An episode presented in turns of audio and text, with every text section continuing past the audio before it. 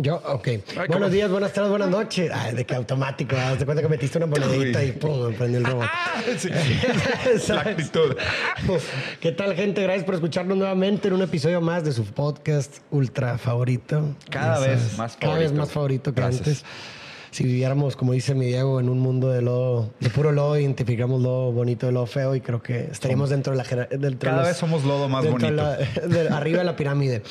Bueno, gracias por escucharnos y el día de hoy vamos a hablar de un tema que propusieron la Muy buen gente. tema, ¿eh? Muy buen tema, sí, que fue consecuencia del de el podcast de, las bateadas. Batearon a Farid cinco veces. No sé si lo vieron, veces. pero si no lo vieron deberían de verlo porque la verdad es que la historia está chida. Sí, está muy chida. Y gracias por, por sus retroalimentaciones. Y demás. ofertas Ay, también. ofertas, claro, gracias, de verdad. Que hacen que suba un poquito amigas. más mi autoestima después de esas cinco bateadas que acabé.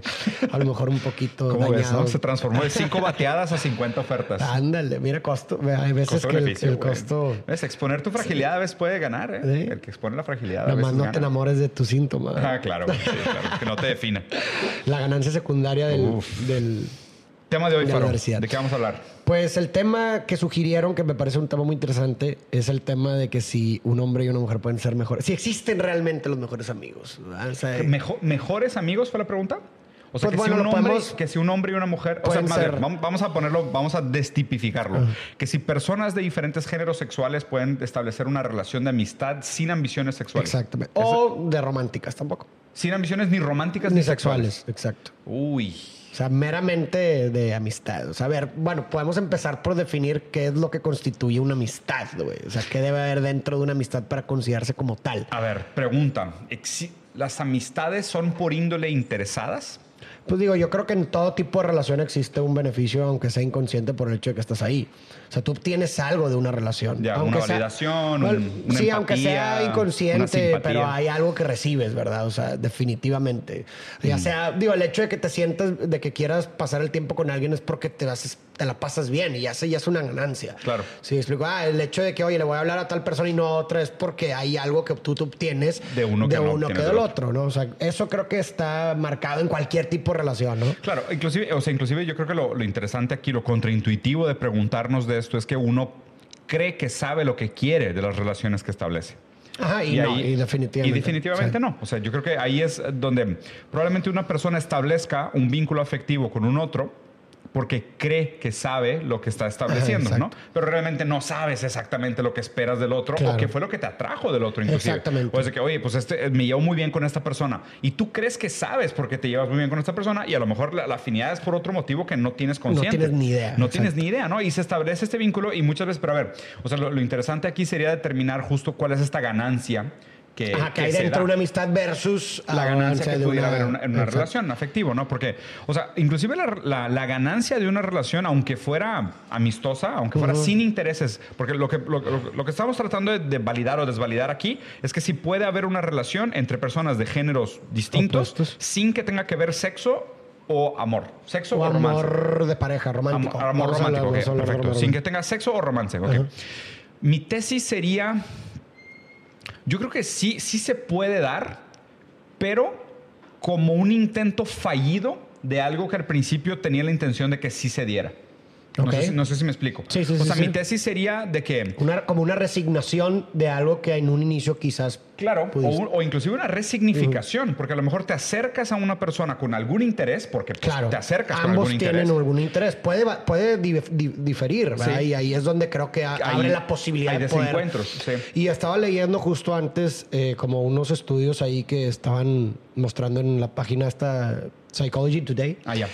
Y que se me parece muy interesante esta idea de que pues cada persona como vea algunos costos o beneficios dentro de una relación amistosa. Por ejemplo, mostraba que la mayoría de las mujeres veía como un costo eh, una, una relación de amistad para, por ejemplo, obtener pareja. Y, me hace- y se me hace muy mucho sentido porque, por ejemplo, tú como hombre, y obviamente sin generalizar, o sea, como tendencia, Sí, tú como hombre géneros, hagan ves a una, a una mujer que tal vez este, tiene a un mejor amigo, lo que tú quieras, y automáticamente tú crees que, ah, pues a lo mejor tienen algo ellos y Algo como decides de ajá. que, ay, no, pues mejor no me la acerco porque pues veo que ya tiene pareja. Entonces la mujer puede sentirlo como el hecho de que me vean con otro hombre. Es un. Es, es- es un costo de, po- de un- una potencial eh, relación romántica. Mm. Pero los hombres no, güey. Lo- Los, hombres al revés. O sea, los hombres, más bien, los hombres perciben una amistad con una mujer como un, como un potencial beneficio para obtener sexo o una relación romántica. A ver, Porque desglosemos. Puede ser, o A sea, ver. a ver,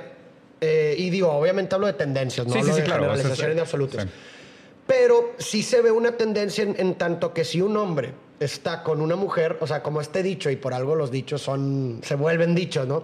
Pero eh, girls call girls, en el sentido de que ves a un hombre con otras mujeres y se vuelve atractivo para otras mujeres, como de es que, que- ah, el objeto del deseo. Claro. ¿Sí me explico? Y, y ahí creo que hay algo bien interesante, ¿no? Porque inclusive, o sea, hay, hay un análisis que leí alguna vez en un libro de Freud, creo, si no me equivoco. ¿Era Freud? No, no era Freud, era otro güey. ah, de, de Nacio, de- del argentino, sí. que también es un psicoanalista, me la bañé en confundirlos.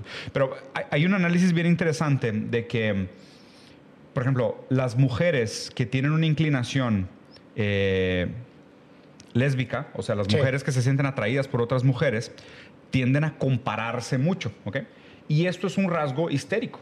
Ujú, ¿sabes? O sea, completamente, la, pregunta, la pregunta histérica de por qué soy lo que tú dices que yo soy lleva mucho a la constante comparación. Entonces, de, hecho, inclusive una cosa que, que- que se dice comúnmente de este perfil, y obviamente es una generalización, pero no, no debería Sí, aplicarse sí, en claro. el caso por caso, pero una generalización de la, de la histérica es que la histérica siempre se pregunta, ¿qué es ser mujer? Correcto. ¿Sabes? Entonces, cuando ve a otra mujer que parece ser una mujer de verdad, ella dice, ah, es que eso es ser mujer de verdad. Y ahí entra mucho de esta competencia de soy más mujer que ella o ella es más mujer que yo. Y cuando ves a un hombre con otra mujer, de hecho, inclusive la comparación se da con la otra mujer, Claro. como que Ujú. yo puedo ser Sí. más mujer que ella Claro. para acceder a ese premio del hombre, Exactamente. ¿no? Y, y- y otra cosa interesante es que digo, normalmente... Me la- recuerda, el es el caso Dora, ¿no? El del Sí. señor K y esta... eh, Tal cual. Sí. Sí, sí. Y hay, hay otra interpretación interesante que es que se, se dice que la, la, la histérica es la que tiene y el obsesivo es el que es. Ujú. ¿no? Sí, Entonces, sí, sí. El, obje- el- el obsesivo típicamente es el que es. Yo soy un gran hombre, soy un gran padre, soy un gran Es el ejecutivo. falo. Es el falo. Y la mujer es la que tiene. La mujer tiene una gran familia, tiene una gran carrera, tiene una bolsa, tiene un zapato, tiene una bonita casa. O sea, la mujer, la histérica, pero no sin poner hombre y mujer, no, el histérico tiene, el obsesivo es. Entonces ahí también creo que se explique un poquito ese ejemplo que dabas, de que qué interesante que los hombres sí busquen tener mujeres alrededor. O sea, y lo las ven como mujeres- una oportunidad para conseguir Claro, potencialmente el sexo, una relación Por romántica. todo este tema de la comparación, por todo este tema de los contrastes, de la pregunta histérica. Sí, y la verdad, a ver, en la dinámica lo puedes observar, por ejemplo, si tú ves a uno, a, a- a los, y digo, las mujeres nos podrán corregir si no, pero cuando tú vas a un evento social y lo que tú quieras, y ves a un hombre solo, o hombres con puros hombres, como que para la mujer no está... eh. No es tan. Pero si ves a hombres con mujeres, se vuelve más atractivo para las mujeres. Claro, ¿Sí güey. explico? Sí, totalmente, Eh, eh, es- y a, a diferencia que no, o sea, un hombre ve a una mujer con, Con un, hombre, hombre, y es de que, eh. puto, pues ya, ya, ya She's está. taken. Sí, explico. Entonces, en eso creo que ayuda a explicar como esta idea del estudio de, de lo, cómo perciben el costo dentro de una relación de amistad. ¿no? Una, un, un- un sexo versus el otro. ¿verdad? O sea, ¿tú, tú dirías que inclusive las relaciones entre sexos distintos que no tengan el fin de, de hacer algo vincular con esa persona en términos sexuales o románticos, aún así las instrumentalizan para un tercer fin sexual o romántico. claro, O sea, definitivamente. es, o sea, es casi como decir, sí, sí puede haber una relación de amistad entre personas de géneros distintos, pero inclusive ellos se están instrumentalizando para tener relaciones sexuales o amorosas ex- con, otras personas. Exactamente. Güey, hace Sí, muchísimo sentido. Completamente. Hace o sea, muchísimo sentido. Siempre, siempre hay un otro. O sea, siempre hay un otro. O sea, O sea, toda no, la no es nada más sí, yo. sí, claro. Hay un- Siempre hay, una- hay un hay observador, hay, una, hay una mirada que Otro, conforma, sí, claro. Exactamente. Entonces, ¿tú dirías que todas las relaciones tienen este halo o esta Aura. aura de o romance o sexo? Pues sí, Pues sense, sí, güey. claro, definitivamente digo, a Somos ver, pues, animales eh, sexuales, somos animales sexuales si así lo quieres ver. A ver, y ojo, no estoy diciendo que no se pueda tener una relación amistosa, o sea, obviamente claro que sí, pero creo que eh, para que se puedan dar este tipo de relaciones amistosas sin fines o, o sin considerar un fin romántico sexual, tiene que haber una conciliación, o sea, es decir, lo- Claro. lo- el deseo de que se, Se- tiene que considerar de ambas construir partes, de esa manera, ambas partes, sí. ¿no? En donde realmente yo mi deseo no Desinteresado. es desinteresado, pero el tuyo Sí. también. Sí. Cuando uno de los dos difiere, no se puede. Sí, o sea, sí. puede ser que tú no tengas ningún interés, güey. Claro. Pero si la otra parte Ya sí lo tiene, ya valió madre. Y claro. muchas relaciones de amistad terminan por eso. Claro. Porque una de las partes sí tenía realmente un fin. ¿O lo Y- desarrolló? Exactamente. Y yo me he dado mucha cuenta, por ejemplo, en muchos casos de, de, digo, personas cercanas, como que dicen de que no, pues sí se puede tener amigos. Y a ver, no digo que no se pueda, ¿verdad? pero a mí me da mucha risa porque uno como tercero identifica cuando realmente una persona tiene, a ver, tiene Es un que tú interés. crees que son, son puramente amigos. exacto. Él no, él cree Y- que se le va a armar. Y, y Sí, muchas claro, veces se da, Sí, claro. digo, obviamente, la tendencia que yo he observado se da más como que en la mujer cree que puede tener una relación con amistad, pero para el hombre es el que realmente tiene. el- Eventualmente El, a hombre tiene la tendencia de ver la amistad como un primer paso. Para Para, una obte- relación. para obtener una relación romántica o sexual. O sea, es como el, el hombre tiende a ver más eso. La mujer es más como de, no, pues podemos tener una relación sin ningún fin sexual. Entonces me ha tocado ver casos en los que efectivamente una mujer, una conocida mía, creyó o creía que, y hasta me decía de que no, no, claro que no me tire el pedo y lo que tú quieras, es mi amigo, pero tenía una relación esta persona, no más corta. Y, Y le- el mejor amigo, el, el mejor amigo. Claro, güey. ¿sí Claro, güey. O sea, Claro, y es, es- se ha dado muchas veces eso, lo he visto bastantes. Entonces, o sea, creo que ahí es como esa diferencia de deseos, ¿no? Este, realmente sí había un deseo desde un inicio, desde, en este caso del hombre, de un, de, una- de un deseo de romance o sexual que simplemente se veía reprimido por el hecho de que esta persona estaba con otra. Claro. Pero en el momento en que dejó de estar, ahora sí, oye, pues ya tengo la... Nació el interés, se Y reveló él- el interés. Y él veía como, ok, voy a ser su amigo para estar presente porque es mi forma de poder seguir estando en su vida. sumando puntitos. Sumando puntitos para que cuando corte, ahora sí, órale, ya estoy Aquí aquí. estoy, disponible. Siempre estuve aquí. Es más, nos llevamos tan bien. No, y qué raro, Porque ¿no? éramos amigos. Porque güey. inclusive creo que se vuelve como un tema de chantaje de cómo puede ser, güey, que yo te he dedicado tanto a nuestra amistad y ahora resulta que tú me rechazas, güey. O sea, que, o sea, qué manera también un poco, o sea, híjole, o sea, no quiero, no quiero condenarlo por completo, pero se me No, hace una manera medio vil de, oye, pues es que yo todo el tiempo estuve fingiendo que no tenía ningún interés romántico para meterme a tu zona de confort y a tu Mm. privacidad y a tu intimidad. Y ahora que ya estoy ahí, ahora que estás disponible, Mm. vulnerable, inclusive tienes una dependencia afectiva mía, aunque sea para ti puramente amistad, me aprovecho de esa dependencia para ponerte Claro. que, ah, ¿quieres seguir estando conmigo?